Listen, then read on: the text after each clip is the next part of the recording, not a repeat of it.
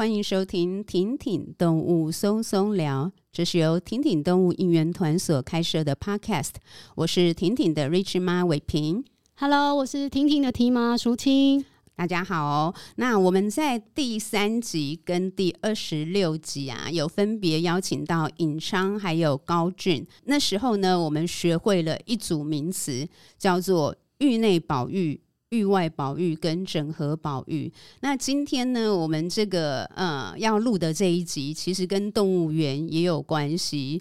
然后在录之前，我忽然想到，哎，包含我们在第三、第二十六集其实都有提到，像是不管是台湾濒危的石虎，或者是全球濒危的中华穿山甲，基本上在我们的台北木栅动物园呢，他们都有积极发挥所谓的域外保育功能。但是今天我们要聊的主题是高雄寿山动物园，然后我就忽然想到说，哇！其实高雄寿山动物园超级有潜力的，它是可以发挥域内保育机会的一个，就是都市都会，哎，算都会公都会里面的动物园吗？这个我不太清楚。等一下，我们请我们今天的受访者来跟大家，就是好好的来聊这个主题。那跟大家介绍今天的受访者是我们的台湾猕猴共存推广协会的秘书长林美莹，美莹，请跟大家打个招。Hello，大家好。OK，那我们其实现场还有第四位的伙伴。那这一位伙伴呢，偶尔会出现。今天呢，他坚持要出现，是因为他是台湾猕猴的粉丝这样子。所以我们请旺福吧也跟大家打个招呼。大家好，我是旺福吧。美美自我介绍一下好吗？大家好，我是本名叫林美莹。那我在网络上的代称，大家都叫我美美或美美老师，是比较贴近大家的一个称呼啦。那我大概是从九岁开始跟随我父亲上山去观察台湾猕猴。那也因为他是长期跟我们中山大学的呃徐志敏教授合作做一些研究跟发表。那我个人就是一个小跟班。那一路上跟他上跟他看这些观察跟研究上来之后，就觉得个人比较。不喜欢不公平的事情，所以我就是觉得，其实大家都关切非常多的野生动物，可是对于猕猴来说，不管是野保圈的人，或是动保圈的人，大家对于猕猴的评价其实都比较不好一点。对，那我就觉得，哎，这还蛮不公平的，因为他好像一个没人疼的小孩，两边都不讨好，所以我才希望说，呃，我在这些基础之上，可以再做一些科普的推广跟教育宣导。其实寿山是台湾猕猴的栖息地，然后但是呢，我们从去年底就是高雄寿山动物园开幕开始，哇，就开始有各式各样的报道，就是就是继续的把猕猴说成像是泼猴一般，然后好像欺负了孕妇，欺负了小孩子，欺负了大人小孩。每每看到这些新闻，心里面是不是就更就是长期以来已经很。很心酸了，看到这样子又一波的新闻媒体的下标，是不是心里面还蛮蛮闷的？其实，在他开园试营运之前，我早就有心理准备。呃欸，我们已经发表过非常多篇文，就是。嗯，我有跟尹昌聊过说，说、哦、我我很焦虑。然后在开源的过程中，其实我们就有在跟园方做一些提议，那他们也去增设了非常多猕猴相关的牌面，但是我还是非常的紧张，因为我毕竟过了。一年没有动物园新闻的一年，就是他们官员这一年半，我觉得哇，就觉得人生有稍微开阔一点点。但是他越逼近开园日期，其实我一直在跟园方说：“你们要开园了吗？那有什么什么事情还没做，还没宣导，还没，就是我觉得都还没有到，我觉得哦，好，我可以放心了，你们就去吧的程度。所以其实，在过程中我都一直非常的焦虑。然后，哎，开园的新闻出来就说啊，对啊，就是我想的那样。” 刚刚有提到他们做了很多立牌，他们没有想到说可以在就是做更积极的作为吗？还是他们就是真的只是防堵的想法？其实他们也不是说防毒，他们这次在嗯、呃，我我单从观念来说好了，因为当时设计的时候已经在以动物的自由之地这件事情来作为他们的主轴嘛。那当时尹昌也有知道这件事情，但是他其实是很讨厌这个 slogan，但是我觉得。哦，没关系，我们就利用这个名字来呃提倡共存这样。那所以这次的光新闻稿来说，对外的口径算是蛮一致的，都会一直提到说它是七地。但是我觉得可能因为高雄市寿山动物园是隶属于观光局管辖.所以他花了很多行销的版面在做。我平安了解，他们行销都是在做，哎、欸，他生呃天桥，然后里面有什么新增的动物，然后变得多么美好，然后请多少部落客在传播这些事情。可是，是老实说，从我看到的这些部落客或文章或影片。没有一个，几乎没有人去主动的提到说，哎，这边是猕猴的栖地哦，嗯、那我们进来要怎么应对？在这块来说，行销几乎是完全没有碰到的，这我觉得非常的可惜。你现在你都花了钱做了这些牌面，那为什么在行销上面就是，哎，快要开园前两三天，然后才发了一篇说，哦，我们有跟协会合作做这些，可是，在其他的宣传上面几乎是。没有看到这些东西，所以他们那时候并没有想要从这个切入点去把猕猴在寿山动物园里面当成一个特色点来宣传吗？应该说他们有这样想，是，但是实际上面可能因为人力或者是开源在即这些事，因为大家知道在公务机关或是这些行政的作业上面不是。那么的简单，嗯，哦，所以他们有一些实现的要求，或者是种种这些，我们就不方便说。但是就是说，我光是在这个行销上面的提醒，其实就是蛮多次的。对，但是因为我据我所知，他们的每天的行销排程都非常的满，光是要把猴子塞进去，就好像很困难。所以在这上面，我是觉得真的错失了非常多的机会，把猕猴这件事情当成一个卖点或是提醒，真的非常非常的可惜。因为我有遇到从台北下去的游客，他竟然会很惊慌的跑来问我们协会说：“这边的猴子没有关起来哦。”然后我就嗯哦，他们是野生的这样子。其实寿山动物园它是一个位于自然栖地中的动物园，可是大部分的人对动物园的理解就是动物都是关起来的，像我刚刚举例的那个台北的游客一样。所以在这个状况下，大家对它的理解都还是停留在说：我今天是去玩的，是去游憩的。所以寿山动物园它是真的就是在山里面的，所以在它还没有重新要。改建之前，其实就有很多一些零零星星的新闻，比如说他会说，呃，寿山猕猴闯入动物园，类似这种标题。那甚至是像里面的呃员工或者是外外包的厂商，就是会有一些，比如说猕猴去跟他们拿便当啊，然后他们跟他有一些冲突，那甚至是。之前呢，有有一些动保团体就有关切说，他们的呃保全可能会拿气弹枪去驱赶这样子的一个新闻，其实是一直断断续续都有。那修园的时候呢，我们其实他也做了一些专家咨询会议，然后其实我们都有提出相关的建议。对，那虽然有建议，可是到建议到去规划到去实行都有很大的落差。所以其实我在过程中都一直蛮。蛮紧，我我可能有点紧盯着他们，他们可能也会觉得压力很大。为什么我要一直紧迫盯人这些事情？其实我不是要去嗯、造成他们困扰，因为是因为我希望把这件事情大家一起把它做好。因为在看在他休园之前就已经有这么多新闻了，那你。这下开幕之后，又是全台湾的人的目光的集中点。那如果你没有把这件事情处理好，一定会有非常多舆论，然后会开始波及到猕猴，然后波及到园方。这都是对猕猴来说，或对园方来说都是不好的。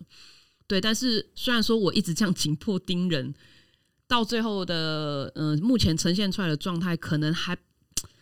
不是那么的好啦，因为真的负面的新闻很多，它已经被形容成很像是说什么治安亮红灯啊，什么土匪，可是大家都还没有的意识到说寿山本来就是台湾猕猴的栖地，它已经够有名了，全台湾的人都知道寿山有猴子，对，但是大家没有意识到的是动物园也有猴子，对这个状态，所以。我真的也是呼吁大家，寿山动物园它就是盖在它的栖地里面，它不是额外我们再辟一个地方的，它就是占据了野生动物的家。刚才美美有提到说，其实你们跟园方有提蛮多的建议，只是说不管碍于什么原因啦，最后的执行很有限。可不可以请猕猴跟我们聊呃，呃，这段不要剪掉，这段要不会，我不会剪，这这段你要用进去，我也没问题。你知道、这个、请继续。好，猕猴我我 也对啦，对你是猕猴，对，因为你对猕猴够了解，才能够代表。猕猴发言就是，可不可以请美美跟我们分享一下？说，那在你们的协会的角度，就是一个，因为毕竟它已经是一个事实，人类的过度开发也是我们没有办法去转变的。动物园已经存在在那里了，也是一个事实。但是我们还是可以有很多的方法去达成所谓的跟原本。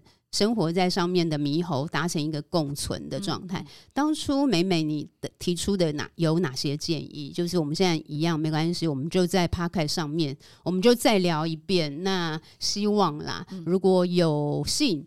刚好有人就是高雄市的这个观光局有，如果有人知道你认识朋友在里面，麻烦可以请他们听一下这一集。虽然也许内容美美之前都已经送上去了，但是 anyway，我们就再一起来听美美分享，跟我们分享一下这个部分。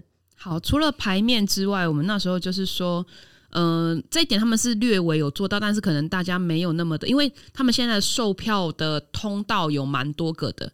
那他在至少在动物园本身的那个预预售票的那个地方，他是有写一些注意事项，但是他不是在你点进去要预购那个票的页面，他是在另外一个注意事项那边。就是我我当时是很紧急的提醒园方说，哦，你要不要在这个售票的页面做一些提醒？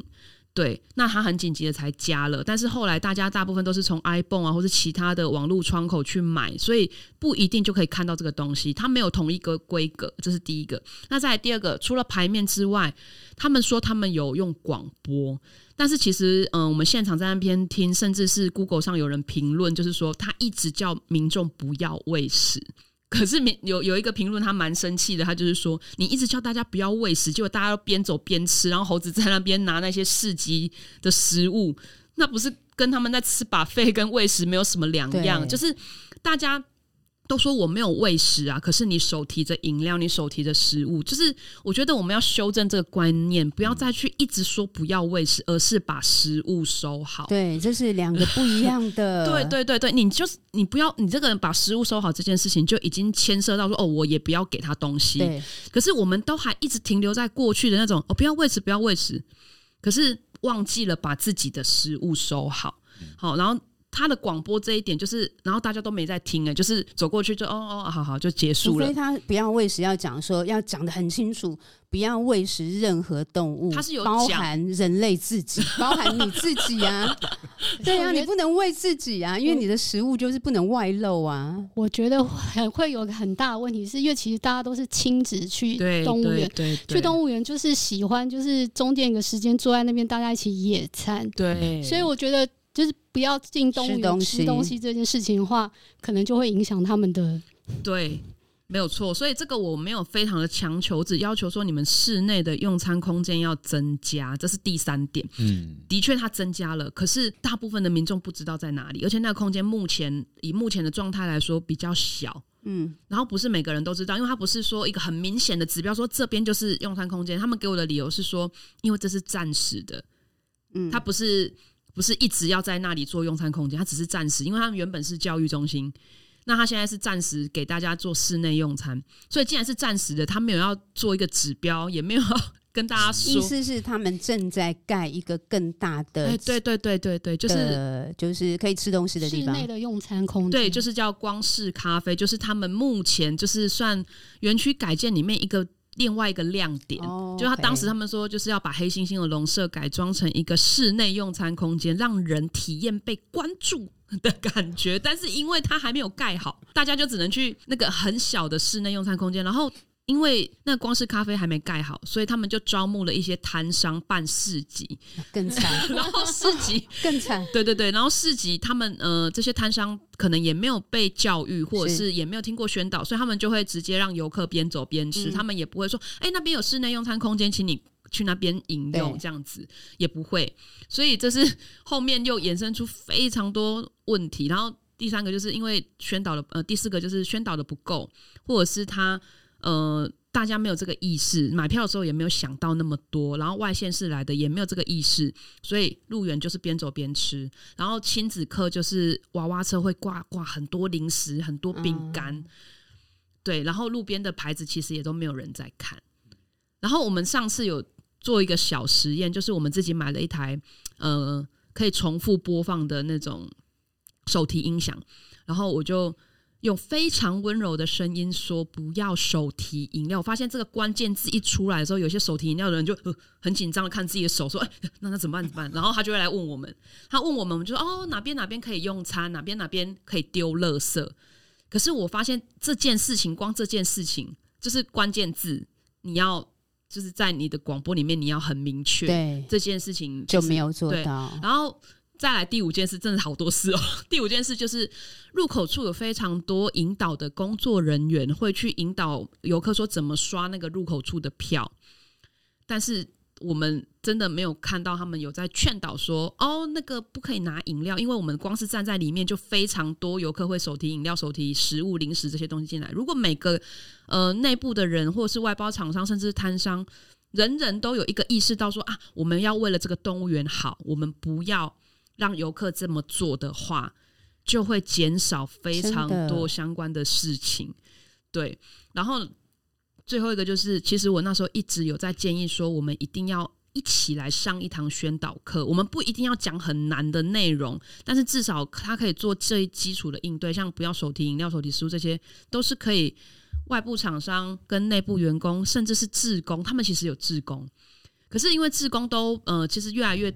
越来越少了，所以他们有跟我说，他们有要重新培训，但是旧的这批职工其实也都没有呃对这件事情有在进行劝导，比较少，因为。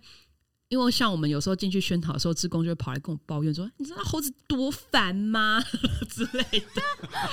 然后他，你你会很想回答说：“你好烦哦、喔。”不是，他一看到我们的 logo 或者我们协会的衣服，就说：“你们是猕猴协会吗？”我说：“对。”我问你，动物园的猴子到底要怎么办？我说：“啊，这边就是他的栖地呀、啊。”然后他说：“可是游客都会被他骚扰。”哎，我说：“那我们就是叫他不要拿东西呀、啊。”就是诸如此类，就是我常常会受到这些抱怨，所以其实总归一句，最重要的问题就是宣导的力度就是不够。对，好可惜哦。我觉得最可惜应该就是入园处，因为一定要验票。对，那个验票的人其实就是最重要，也是最简单、成本又最低的宣传方式。就是验票，就说我们里面就是饮食有饮食区，其实这样就够了。对。就是做到一个最基础的宣导，其实就够了。就是他就可以至少减低百分之三十吧。对对。那在这个情况下，因为老实说，他这个还牵扯到很复杂的问题，就是他们的人力很不足。OK，非常不足。然后不足到就是说，最近也有其他很多他们的新闻啦，不只是关关于猕猴这一块，所以就是。还牵扯到这些很复杂的议题，因为以前呃有些议员会关切说，哦，他们的人力不足，他们的薪资什么的需要调整。可是因为呃最近也才刚选完不久，可能有关切这个东西的议员没有选上或诸如此类，可能诶大家就忽略了这件事情。所以其实他整个真的很可惜。我觉得动物园不能再把自己因为是观光局的关系，就把自己立在说啊，我就是要让游客来观光。不管如何，他都还是肩负了一个教育的责任在那里。而且没有啊，我自己是学行销的，就算我是从观光局的角度，基本上你每一个行销，或者是它就是一个品牌嘛，嗯、动物园它就是一个场域，场域就是一个品牌，品牌你要打响知名度，就是要特色。你找网红，基本上大家 follow 的是网红，也不是动物园这个品牌。那你的品牌特色是什么？我一直觉得说，天哪，就是台湾猕猴在园内，如果说我们可以一起去学习认识他们，然后一起去自我限缩行为的去保护他们。我在猜啦，也许真的有机会，譬如说观光局听到的人，或者是任何人听到这边，他会觉得说啊，你讲的当然很简单。可是，可是其实行销是这样，行销就是你反而把越不可能的事情，你就去做，你去做尽量反差的事情，是最有行销效果的。黄色小鸭明明很小，把它变很大。就有行销效果，很大的东西你把它缩小化，就有行销的效果。动物园本来是要娱乐人的，结果我们来虐待人啊，没有虐，也会有行销效果，不准他们吃东西这样子。对啊，而且哈我。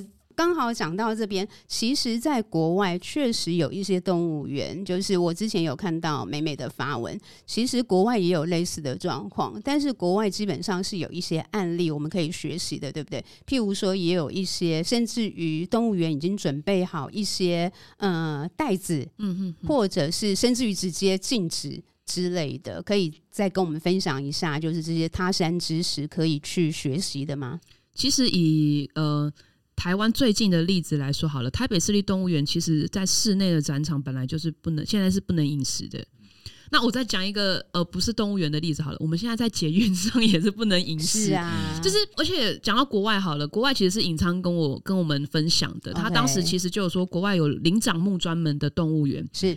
那他们也是进去是不能饮食，那要会给你一个防喉袋。嗯、像防帆布袋啊，或是后背包等等的，然后让你去用保证金去跟他租借。那这个我有跟动物园提议，因为然后因他们也是说，可能需要花一点时间呐，对，花一点时间去做这件事情，因为公部门可能要招标啊，可能要对对对等等，这个比较复杂。那我有跟他说，其实我有找到，就是我们。中山大学的一个气管所的老师，他也说，哎、欸，他可以让学生把这个当成一个课题来经营一堂课、嗯。对，那这个之后我们可能会真的去跟中山的学生去做这些事情。那目前这堂课也有开成了，但是动物园要做，至少要先做一个先应急的吧。是对，这个我觉得防猴袋是可以做的。然后饮食这方面，我觉得真的需要去告诉告知游客说，不要在里面边走边吃，跟。户外饮食尽量在室内之外，我觉得这这些其实并不难做到，因为老实说，我们台湾人很怕丢脸，我们每次去国外都会很遵守国外的规则，嗯、可是不知道为什么回到台湾之后，大家都一直抱怨说我们台湾人很没有水准。其实是因为我们回到自己家之后，可能比较放松，就会变得说，嗯，我觉得没什么啊。因为我们有时候是劝导游客，他就会说：“哦，没关系啊，剩下一口给他喝没关系，不是这个问题。嗯” 对，然后或者是说：“没关系，没关系，我等一下就就喝完了。”对，但是有时候往往你说没关系的下一秒，就可能会有突如其来的事情发生。但是你在国外，你绝对会遵守国外的规则。那像以我自己的经验，我之前去日本的岚山。他们是有一个呃半圈养的猕猴的保育区，那那个地方呢，他一进去就会先审视你全身有没有带带塑胶袋，有没有带其他的食物，他就是会看你他说嗯，你有什么东西要收起来，他一定在入口处就一定会先讲了，所以这个其实也都是我们可以学习的地方，而且。不难，对，而且不难，而且其实就可以把它做的很好玩啊！现在大家就是，譬如说把它做成像是，我刚才只是想，也许伪出国啊，就是大家出国不是要经过那个检测门吗？嗯、就是你把那个过程流程的设计的有趣一点，然后譬如说你要检查的过程，不要让人家觉得是好像。被要求，而是你在玩一个体验，然后这个体验就像是，哎，你现在进入了高雄寿山动物园。海关，猴子海关，对，猴子海关，然后这是一个奇妙的地方，这是台湾唯一一个动物园，里面动物不是只是圈养的动物，而是这个这一片土地上面还有自由本来就生活在这边的原生动物，因为你来来到了一个奇妙的地方，所以。我们开始告诉你，进入这个星球呢，你要开始去遵守什么样什么样，当这个星球公民的一些规范。你可以把它当成游戏，耶，当成一个让人家趋之若鹜。我也想要去体验，就真的有猴子星球的公民。对，真的有很多可以操作的东西，但是真的比较可惜的是，他们目前都是在操作那些硬体的设施，或者是新增的动物等等。我觉得这是真的蛮可惜的，因为呃，你也可以说哦，它是一个猴子王国，而且。里面有很多有趣的现象，是很值得去教育的。因为像你知道，猴子真的是很顽皮嘛。对。然后里面有一些其他的灵长目动物，像有胭脂猴啊、猪尾猕猴等等。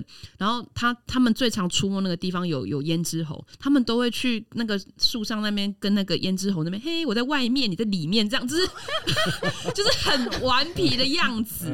然后还有就是像迷你马，他们根本已经把猴子当成就是哦，他就是又来了，他会去偷吃他们的红萝卜跟高丽菜。嗯嗯。那其实这些都不用惊慌失措，你就可以说，哎，你看那个野生动物跟圈养动物，他们在一个环境，然后他们可以相处的很好。其实有好多教育的讯息可以包裹在里面嘛，对不对？对。然后，但是现在比较令我担忧的地方，是因为他们开园这几个月已经养成一个。呃，猴子就是会觉得说你们就是有市集，然后有人会带东西来野餐，所以现在就算是你的呃，你像我之前遇过一个，就是他推着一个塑胶的那个行李箱吧，然后他就丢在那边，然后猴子就去把它打开，然后把他衣服到处乱翻，然后拿着毛巾盖在头上玩等等，就是大家游客可能就是没有意识到这些事情，然后变成说猴子他就会去翻搅那些东西。对，那我是蛮忧心的，因为很多游客他们可能不理解。是，然后猴子又养成了会去翻这些东西的习惯，就变成说，像现在他们会办一个什么动物森林学校的营队，然后他们的呃领队就会跟我讲说，哦，猴子都会去。呃，只要小朋友开包包的这个动作，对，对，猴子就会一直关注，然后他们就不得不要拿东西吓唬他，这样子。我觉得哦，有一点整个负向的那个那个走向负向循环的感觉。对，那也有一些游客，因为之前呃刚开园的时候，其实他们还是会有一点驱赶猕猴的动作。那有一些民众反应了之后，其实大家也会觉得说，哎，这个驱赶或打他的动作是不好的。那大家是不是，如果你觉得这个动作不好，对教育也不好，对，那我们是不是可以约束我们人自己的行为？因为只有人约束了自己的行为，你才有办法让猴子说啊，好，那我们现在得手的几率低了，他们就不会再去乱翻了。就是它不是一触即成的事情，但是还是会有人说，那以前会拿弹气弹枪，为什么不现在拿出来？我觉得我们不要走倒退路，真的，就是而且还是在一个动物园，我们先不要讲以保育为核心。至少你要发挥教育功能嘛，那这个明显的就是倒退路就是了，对啊，这样子。哦，没有，我现在只是觉得说，说实在的啦，因为我毕竟是行销背景，然后我就是有很多企划的想法。啊，我还想说，那高雄那个，如果观光局愿意的话，我很愿意陪着你们聊天呢、就是我不敢说我特别厉害，但是因为毕竟就是我满脑的满脑子都在想这些，就是明明是可以拿来当梗。就是很多很有趣的梗可以运用，所以你现在可以明白我痛苦的点在哪里。就啊，可以做啊，可以做，可是更焦，就是就是做不起来，就是这样子。嗯、那所以我们现在也是只能说，我今年的我们协会的重点就是会放在寿山动物园这件事情上，我们会尽量在那边摆宣导的摊位，然后去做行做推广这样子，然后也尽量会把我们呃之前做的一些活动都拉到寿山动物园，就是。我已经跟我们协会内部的就是讲过，我们今年的重点可能就是会放在这边，因为真的以目前来说，我真的还是觉得一团混乱。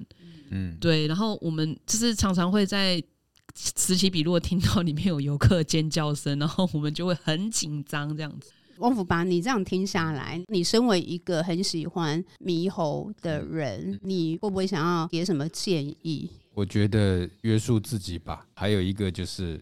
啊、你想要跟他互动，那你要用什么方式互动？对呀、啊，而且像我们自己去，像我们之前去，呃，就是花莲的时候，在那个玉长公路，我们有停下来，就是休息一下，然后刚好我们就看到那个有猕猴在树上吃东西，然后我们就开始观察，然后接下来就有另外一家人也停在，因为那就是一个可以暂时停一下的地方，然后他们就很好奇我们在看什么，然后就变两家人在一起看猕猴，接下来变三家人一起在看猕猴。就是大家对野生的动物是有兴趣的，对对对。其实我们遇到很多游客也都是有兴趣，因为像我们之前有遇到，就是说，呃，有妈妈带小 baby 的那种状态，那种亲母那个不是人哦，是猴子，猴子，的母带子。嗯。那我们就会在那边观察，然后就会有其他亲子就会在那边听我解说。嗯，对，像有有有有一对是情比较年轻的情侣，还蛮好笑的，因为我们那时候已经要离场了。然后我就会在那边，我只是在随口跟我们的那个助理啊，或是陪同开玩笑说：“哦，这个是猴界巨乳等等。”然后他们就会 说什么：“真的吗？猴子也会有巨乳？”说：“哦，她在猴子界的女生算蛮丰满的。”对，然后她可能有怀孕了什么？其实这都是很有趣，都可以作为动物园一个很大的卖点。可是。可是过去其实一直以来，他们可能把它当成是一个困扰、困扰、一个麻烦，所以他们一直以来都不会把它装进这个行销的考量里面。对，你如果把它翻转成亮点，然后譬如说请协会来协助，像志工导览，就有很多亮点。然后，而且这个是别的动物园他做不到的，那这时候你就有差异化优势了嘛？对啊。嗯，淑卿呢？你身为那个小朋友的家长，你觉得假设啊，你去到一个动物园，告诉你说，哦，你又不能带东西啊，你又不能够在任意的喂食小你的小孩，你会觉得很困扰吗？我不会啊，因为现在要去的地方就是动物园嘛，我觉得要看场地嘛。我其实一直觉得，其实动物就跟小孩一样，我觉得大人都常常忽略这一点，就是就像小孩一样，因为像我。女儿有属猴嘛，所以我就说，他就小孩就是个猴子啊，就是这么皮，就是小孩子他就是需要一个方式去跟他去沟通。那我觉得，何况是野生的动物，尤其是那个本来就是他的家，我觉得这个应该要让大人要真的要去了解啦。就是你今天要去的这个地方到底是怎样的地方，那我们应该大人要做怎样的事情？美美自己对于寿山动物园接下来的状况 有没有什么期待？我希望接接下来可能就是他们可以在售票管道上面就开始去改变他们行销的方法，嗯，至少上面要加注一些哦，这边是野生猕猴的栖地，这这只是几个字几句话而已，很容易就可以做到，而不是说哎，我要点进去动物园的官网，然后我要按它的售票，我才可以看到，而且注意事项不是。你必要点的，它只是其中一个格子。你就是一定要让大家这件事情已经一直潜移默化映入你的眼帘。就像以前我们一直在呃，像寿山来说的话，很多人都知道，哎，我不要拿塑胶袋，但是偶尔还会有一些游客会带，但是这都是很少很少的。就是我们动物园现在一定要做到，就是你进到这里，你就是会有各种各各式各样的暗示，你说不可以，不可以，这个事情是不可以的，变成说大家一个默契。这样，只要一有人提塑胶袋，大家就会一直看着他说：“哎、嗯欸，你为什么？”对，没有戴口罩一样。对对，没有错，有道理。就是你要一直不断的放送，因为人都是健忘的，而且人会喜欢投机取巧，说啊，没关系啦，就是一下子而已，应该不会怎么样。对，然后还有防猴袋这件事情，真的一定要做，因为我们之前已经，我们有一个小帮手，他就是自己收集了一大堆一百个以上的纸袋，我们就是在宣导的时候就会带去。然后民众其实索取的很多，因为他们不知道，所以这件事情只要一旦做了，它也是一个很大的行销亮点嘛。那以后如果再跟中山的呃老师合作，去设计出一些更有趣的防猴带的样式，又是另外一波行销，就是它可以分好几波去操作。现在行销很讲仪式啊，那我们走进动物园，我们就开始哎，高雄寿山动物园有一个非常奇妙的入园仪式是什么东西？嗯都可以设计，然后那个入园仪式可能就是把你所有的饮料 收起来，对，那就是一个仪式，你你就让它仪式感、好玩感，你把所有本来的所谓的限制的行为，或者好像很叫，就是要嗯、呃、啰嗦，要叫你做什么，把它改成游戏化的行为，然后让你去从。这个行为当中去理解什么叫做人与野生动物共存？为什么要做这些？因为这边原来是台湾猕猴的家，是猕猴让出了他们的家，让我们人类在这边享受去参观一个。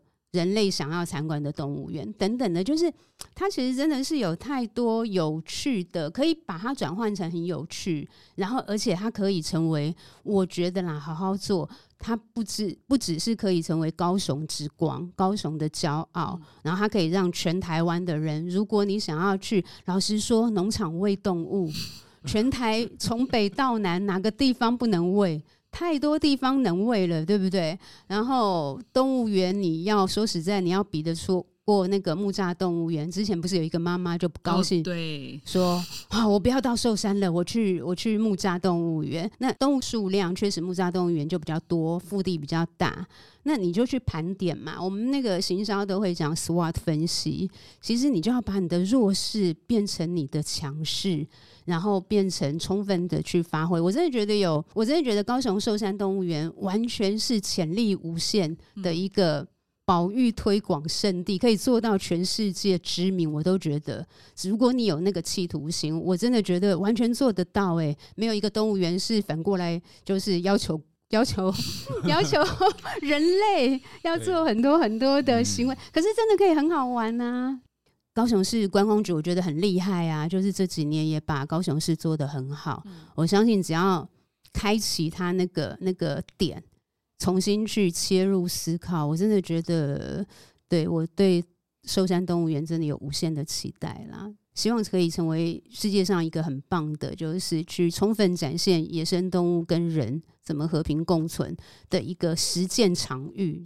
那我们下一集呢，其实会再继续，因为美美都特别来了，所以我们要继续跟美美聊更多有关于刚才一开始美美有点无奈，想说 有点爹不疼娘不爱。的一个动物，但是大家又很熟悉，而且又是台湾的特有种。那我们下一集会再来跟大家再多聊。那最后跟大家工商服务一下，就是我们要帮那个台湾蝴蝶保育学会做一下工商服务。目前呢，蝴蝶学会正在招募第十九期的剑南蝴蝶步道志工团。那详情呢，请去台湾蝴蝶保育学会的网站查看，或是直接去他们的脸书的粉丝团发讯息询问。招募的志工招募截止日期是到三月十五日截止。那邀请所有喜欢蝴蝶的朋友们可以去了解一下，然后也帮婷婷自己工商服务一下。大家听完这一集之后，请尽量的多转分享，因为其实当民众，我们都有越多民众。譬如说，我们都讲说有这样子的一个期待，然后而且也理解，也愿意，甚至于说拜托你来管管我好不好？你为什么不管管我？我进动物园，你要求我，我我很愿意配合。可是你要让我知道，你要提醒我，我会忘记。那如果我们自己，我们身边的人越来越多人是这样的态度，说实在，我想公部门也比较。会有勇气啦。有时候公部门可能真的是害怕，他可能一通电话，有时候民众一个抱怨电话，他们要写一连串的公文解释。说实在，他们也很为难，就是了。我我相信这个美美也在点头嘛。应该说，我们大家一起来往好的方向走就是了。对，所以这一集呢，请大家帮我们那个挺挺动物松松聊多分享，分享出去呢，把我们的那个点。的收听率也可以拉高一点点，然后这样子看到目前为止，我们都还没有机会，今年都没有机会收到赞助，就是有点辛苦，也帮自己工商服务一下。好啦，那先到这边，那谢谢美美美美这一集最后有没有要再分享一些什么东西，还是留到下一集聊？呃，其实我觉得我们。我我现在所有提议的东西就已经在鬼打墙了，就是人类就是把自己管好。对、嗯、对对，好哦，OK，那我们这一集就先聊到这边，谢谢美美，谢谢大家，谢谢大家。